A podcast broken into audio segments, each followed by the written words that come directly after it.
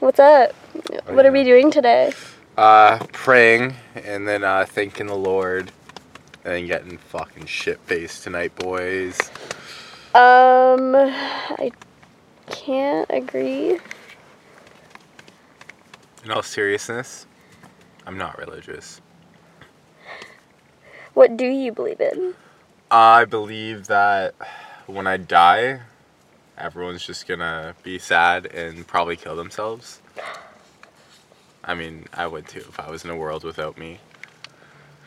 Ew. So, No, no, no. I believe in myself and science.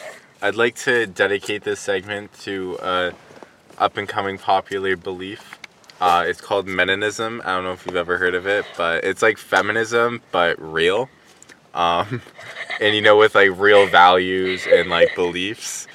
I'm not saying it's better than feminism, but I'm not disagreeing with that statement at this time. So, Well, you got me at it's real. um, can you back up that statement, please? Uh, For our uh, viewers that are going to be angered and want some facts. Well, I'm not saying like all feminists are wrong. Like I'm sure maybe it was just the like I don't blame them for being feminists. I'm sure they probably grew up in a feminist household and it was just kind of. What do you associate with feminism? Uh, feminazis. Okay, that's not much. Tell me more.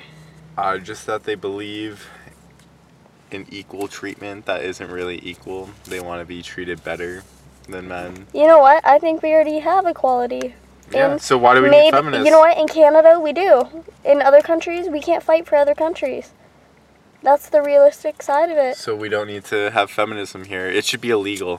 Feminism should be illegal.